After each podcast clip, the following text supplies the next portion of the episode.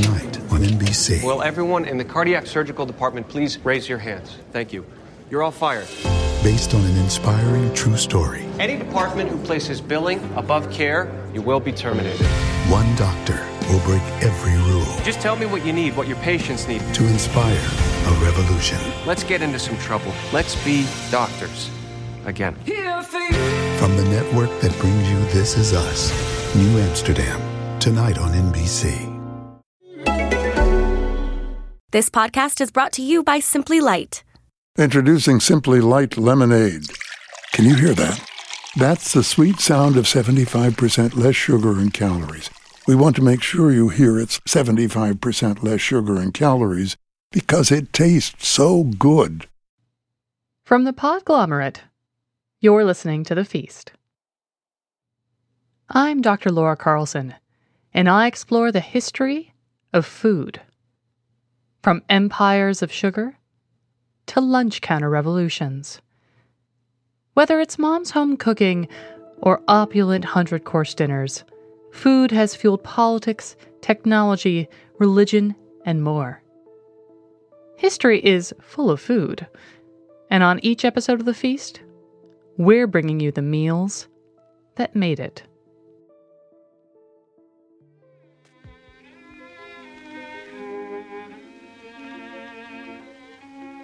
The audience had never seen anything like it.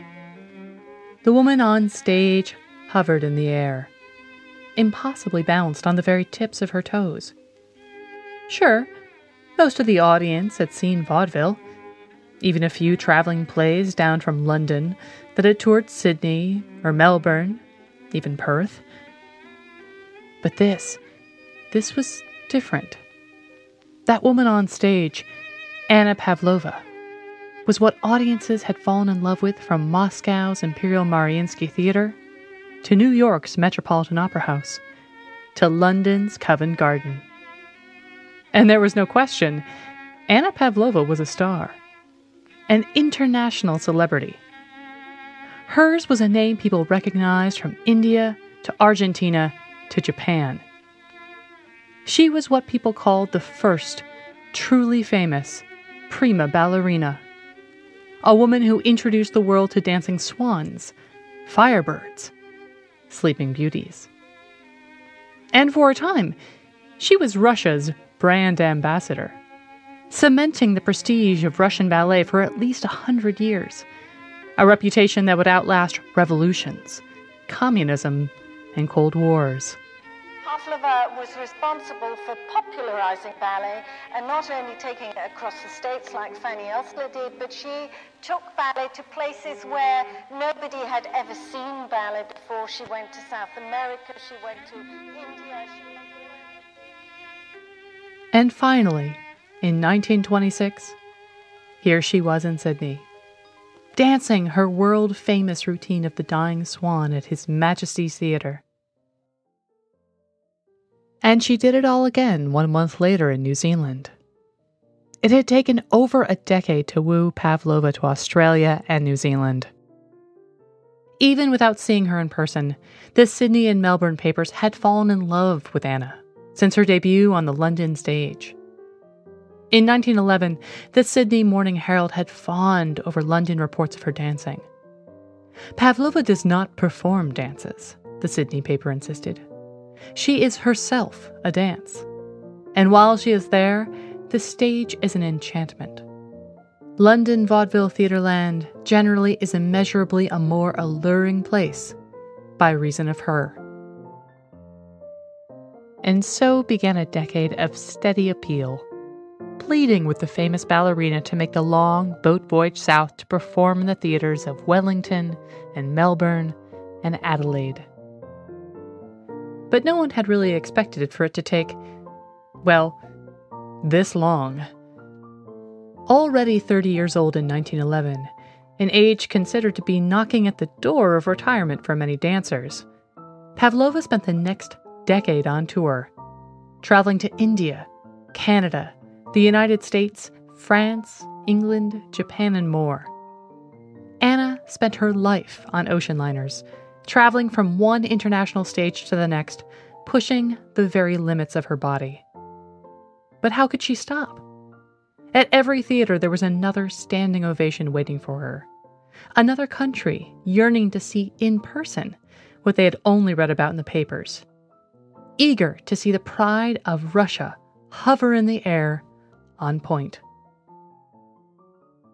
But Australia and New Zealand would have to wait to see Anna's swan, her sleeping beauty, her firebird. Polite excuses were made at first. Anna was simply too busy this season to make the journey down south.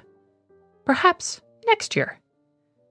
But one year stretched to two, which stretched to five, which finally stretched to more than ten. But Anna's public had been patient. The local papers had faithfully detailed every moment of Anna's international tours, from her world renowned performances of The Dying Swan to her Salome to her Fairy Queen. Australians had imagined her dancing for over a decade. And now, finally in the spring of 1926, she would finally set her dainty pointe shoe on Australian soil and dance.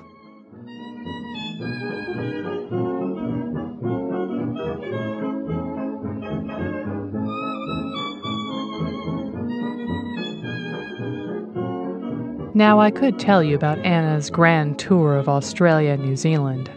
Stunning crowds again and again each night for six weeks straight. How her performances would quickly become the stuff of legend. How people would eagerly proclaim how they got to see the great Pavlova live.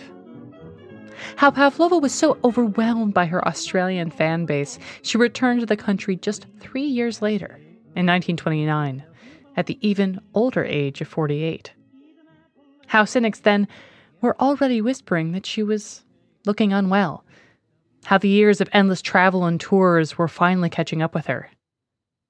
And I could tell you finally how, in 1931, Australia, along with the rest of the world, was shocked when the great Anna Pavlova died. Suddenly, after catching pneumonia while on tour in the Netherlands. Few had realized how old she was nearly 50, a fact disguised by her elegant swan costumes and her dancer's body. The sudden loss of the world's greatest ballerina plunged the arts world into mourning, making Pavlova an instant legend. The years following Pavlova's death inspired tributes to the fallen ballerina all over the world. In London, England, the Victoria Theatre is still graced with a golden statue of her, on point, on its rooftop. In 1935, one of the first celebrity documentary films showed footage of Anna at her London home, feeding her beloved swans. But Pavlova's most enduring legacy ironically doesn't have anything to do with dancing, or even the stage at all. It's in the kitchen. Well, I'd never encountered the pavlova before coming down here, which was kind of why it was this sort of Aussie experience for Christmas or Australia Day or something like that. Somebody would always have a pavlova that was presented. And it was sort of through that that I kind of became aware of this being a particularly Australian um, dessert. My name is Diana Jeske. Um, I moved to Melbourne about seven years ago. Oh my gosh, seven years ago. And Diana's not kidding. While England may claim the mince pie or the plum pudding, while America may claim its stereotypical apple pie, if you're in the festive spirit down in Australia, nothing can match a pavlova. From supermarket pre made meringues to YouTube instructional videos, the pavlova is everywhere. And then, you know, subsequently you have things like cooking reality TV shows down here, and it's always kind of features as a sort of item that contestants sort of have to make um, because it's particularly and uniquely Australian. It's the reinvention test. Today's Nightbot theme it's classic desserts. Come on, Coops. Pavlova. Pavlova. The Pavlova was just among the recent challenges to test the contestants of the enormously popular show, MasterChef Australia. But unless you're a baker, or from Australia or New Zealand, you may not have heard of the dessert, which takes its name from an early 20th century ballet dancer. But we'll get to that whole name thing and its origins in a minute. First, let's let Diana explain this classic dessert. In order to be a pav, um, you'd, ha- I mean, certainly you have to have the sort of baked meringue base. Um, and then on top of that has to sit some cream of some sort, usually generally kind of whipped, but not like overly whipped, um, you know, sort of whipped kind of cream that sits on top. And then on top of that will be some kind of fruit topping of some sort. Simple enough, right? But how did meringue, fruit and whipped cream, methods and ingredients that had been in use long before Anna took to the stage in the early 20th century, end up so permanently associated with her name? And why does it have pride of place on so many Australian and New Zealander holiday tables? To dig into the history of this ballerina inspired dessert, let's go to the woman who literally wrote the book on the pavlova Professor Helen Leach, author of The Pavlova Story A Slice of New Zealand's Culinary History. And as she's discovered, this time honored dessert started out as something altogether different. Born out of a marketing ploy by the Davis Gelatin Company, kind of like the Jello of Australia and New Zealand. Now, some bright young thing in the marketing department clearly wanted to horn in on Anna's tour of Australia and New Zealand back in 1926. After all, the Australian and New Zealand public were going crazy for everything pavlova that year. Surely slapping her name on a jello recipe could help boost sales a bit. The jelly is simply celebrity naming. The name is given by the equivalent of uh, the North American Big Jello Company. And we have Davis Gelatine in New Zealand and Australia. And so they just jumped on the bandwagon and decided that, you know, it would be a case of celebrity naming. It would be, you know, the pavlova uh, jelly or pa- just pavlova by itself without even calling it a jelly. Recipes for this original pavlova, I like to think of it as the Ur Pavlova, still can be found in the 1926 edition of the Dainty Davis Dishes recipe book, a cookbook produced by, you guessed it, the Davis Gelatin Corporation. Now, this recipe is clearly one that hails from those bygone days where multicolored jelly desserts were all the rage. And by the way, that's jello to everyone in North America. These colorful desserts were more or less the rainbow cakes of their day, using as many colors as possible for aesthetics rather than for taste. Now, the original recipe asked you to make four layers of different colored jellies or jellos all with name brand Davis gelatin, of course, including one layer of milk jello. That's right, milk jello. In between fruitier flavors like orange and lime. Delicious sounding, right? Apart from the history of multicolored desserts, which is a topic for another day, the question remains why was any dessert, let alone this ribbon jello concoction, named after a ballerina? albeit one of the most famous in the world. It's not exactly a tactic that's often used today.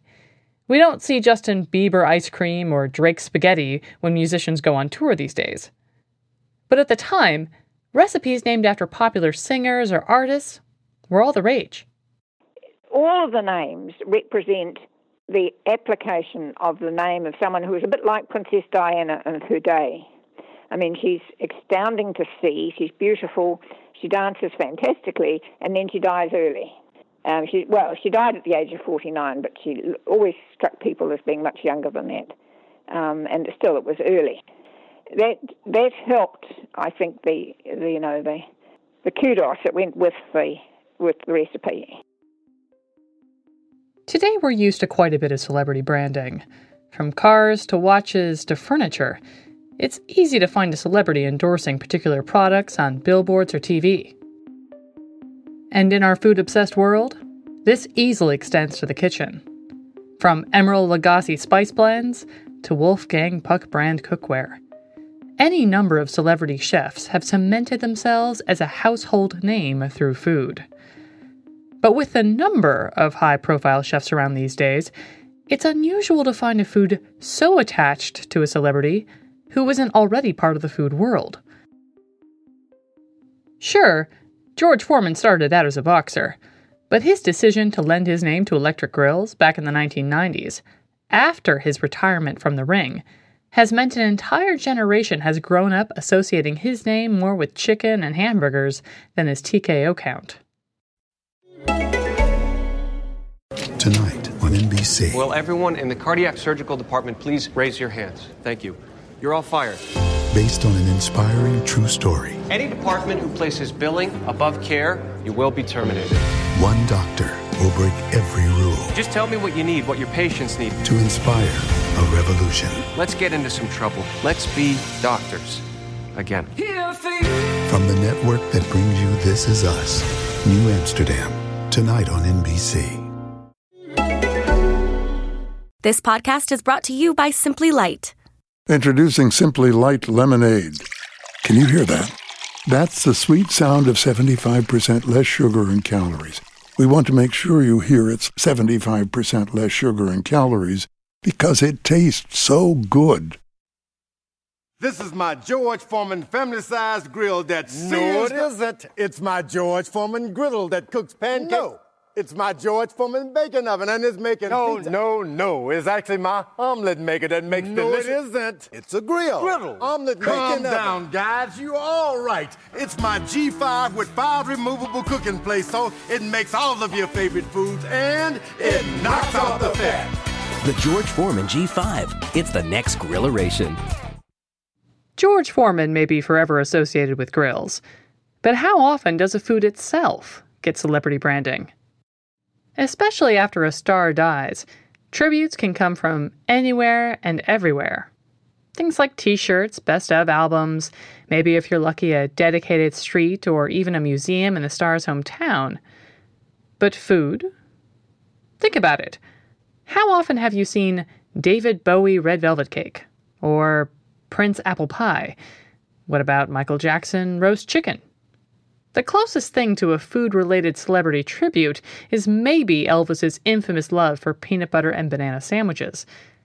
But that's about it. But once upon a time, food named after famous actresses, singers, even dancers was the height of the fashionable pre theater dinner scene. Before popping off to the Met or the Paris Opera House, you could dine on dishes named after the very opera singers you were about to watch on stage. And no one knew how to brand a dish like Auguste Escoffier, a man who knew the power of a name. Cooking at the Savoy Hotel in London in the 1890s, Escoffier, who would eventually become a household name himself, lured in theatergoers with Adelina Patti Poulard and Peach Melba. Both dishes he had named for famous singers who would regularly perform at the nearby Covent Garden. Without these names, well, it was just plain roast chicken and cream sauce, and some poached pears and sugar. Nothing special. But add a celebrity name to it. Well, it's the same logic that has given us the iconic Chuck's Converse All Stars or Nike's Air Jordans, even Beats by Dre. These famous examples aside, the trend of naming foods after celebrities isn't nearly as popular as it once was. Hard as the Food Network might try, it hasn't yet succeeded in getting someone's name branded as a recipe. But in the 1890s and well into the early 20th century, name brand recipes were all the rage, and not just in Escoffier's kitchen. Think of Victoria sponge cake, even fettuccine alfredo, Arnold Palmer's. Think about Caesar salad. We're eating name brand history almost every time we sit down for a meal. But let's get back to the pavlova.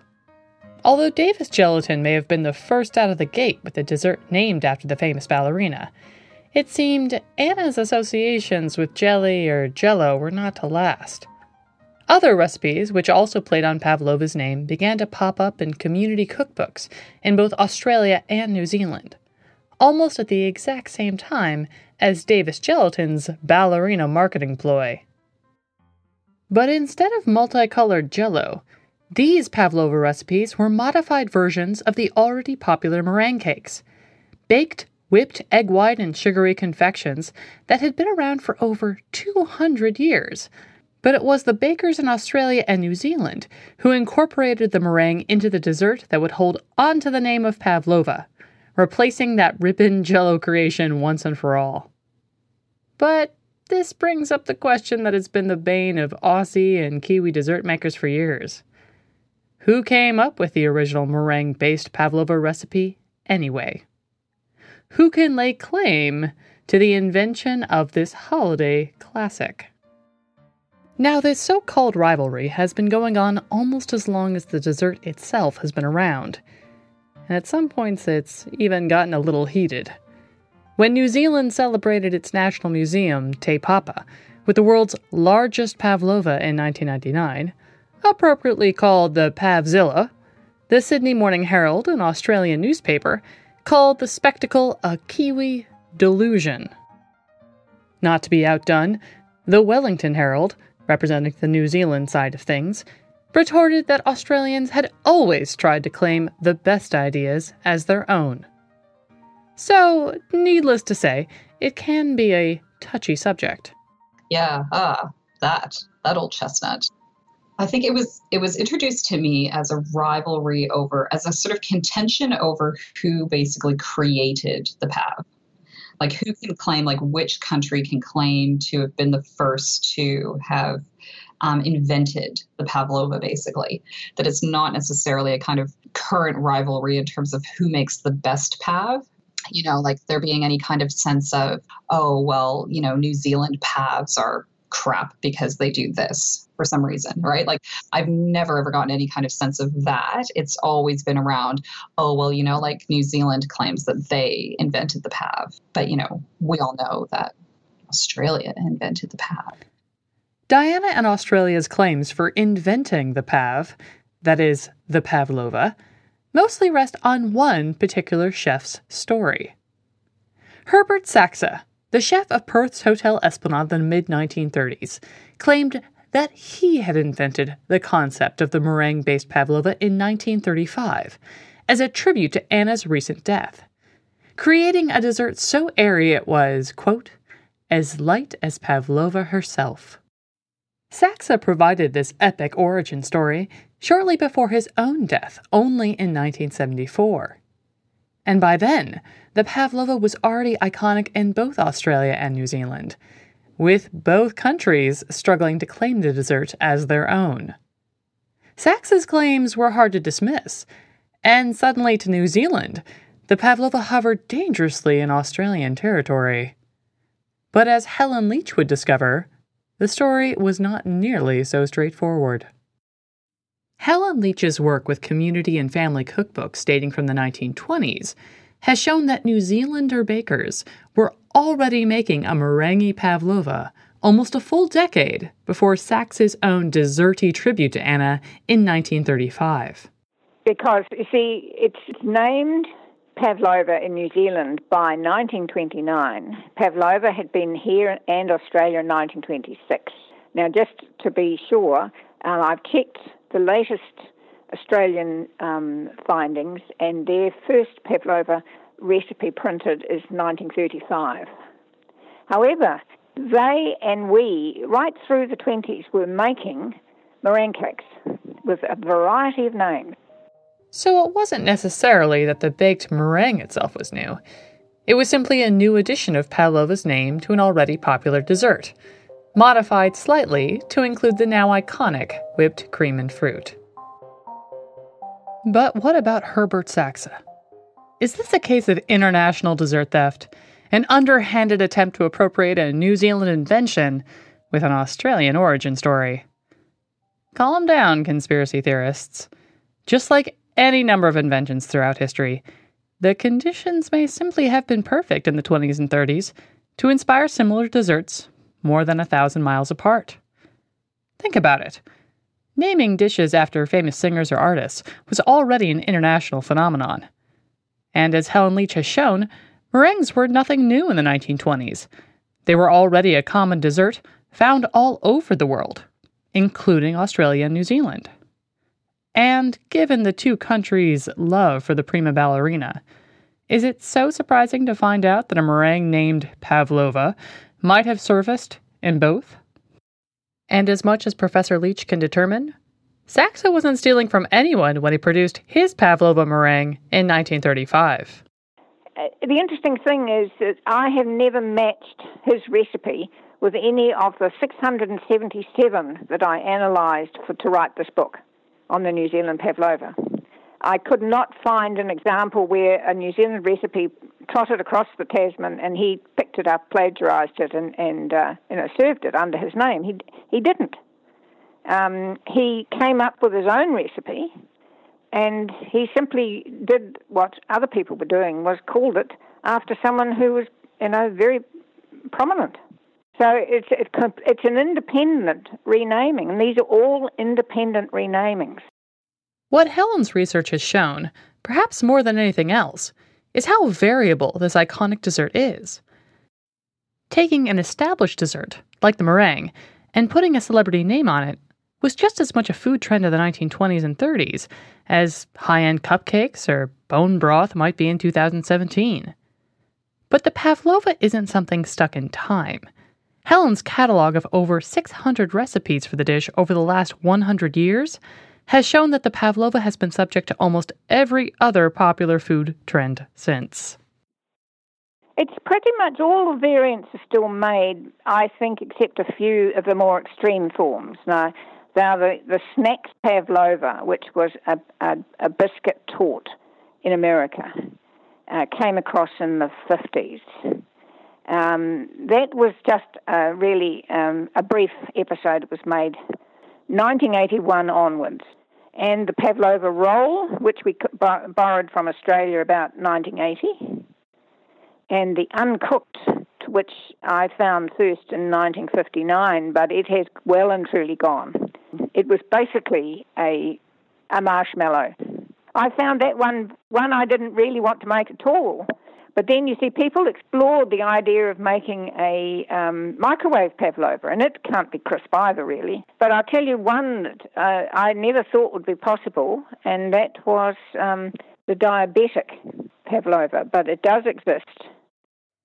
So, from pavlova rolls to low sugar pavlovas, the dessert's enduring popularity even led to companies in the 1980s developing a no egg version. Invented during the height of convenience cooking, the pavlova magic, as it was called, bundled egg white substitute and cornstarch into a plastic egg, making the legendary pav available to even the most tentative home bakers. I like pavlovas, but Mum reckons they're too tricky to make. She says you gotta get all the stuff like eggs, corn flour, vinegar, and vanilla essence. She says the hard bit is separating the white bit of the egg from the yolk. She hasn't heard of pavlova magic. All you need is water and sugar. The rest is in the egg. And this is the tricky bit. I'm not allowed to use the oven. Mom! All natural pavlova magic. A perfect pav every time. No mess, no fuss. And all I used was this egg. Even now, the pavlova can be a bellwether for popular food fashions. As vegan diets become increasingly popular, eggless and creamless pavlovas have begun to pop up in recipe books and specialty cafes and thanks to the miracles of aquafaba, which is actually just chickpea juice, even vegans can now enjoy this classic Aussie and Kiwi dessert. To satisfy our curiosity, we made a version of these chickpea meringues, just to see how they'd turn out. We'll put the results up on our website, along with some other pavlova recipes from the ages. But I'll admit, those vegan meringues were surprisingly tasty and deceptively close to the real thing. Who knows what's next for the inimitable Pavlova, from 1926 ballerina branding to 2017 chickpea meringues? But it's fair to say that the century old dessert isn't going anywhere. The Feast is written and produced by me, Laura Carlson. Technical direction by Mike Portt with editing assistance by Lynne Provencher. A huge thanks to Professor Helen Leach and Diana Jeske for their help with this episode. Professor Leach's book, The Pavlova Story, as well as her many articles on this dessert, were a huge help in researching our episode. We've provided a number of links to her work on our website at www.thefeastpodcast.org, along with a number of images and recipes of pavlovas over the last 100 years. Music featured today includes work by Jazar and Garalouz, as well as clips from the Royal Ballet and MasterChef Australia. Don't miss our next episode, where we head to early modern Japan to discover the origins of competitive noodle eating. That's right, competitive noodle eating. That's next time on The Feast.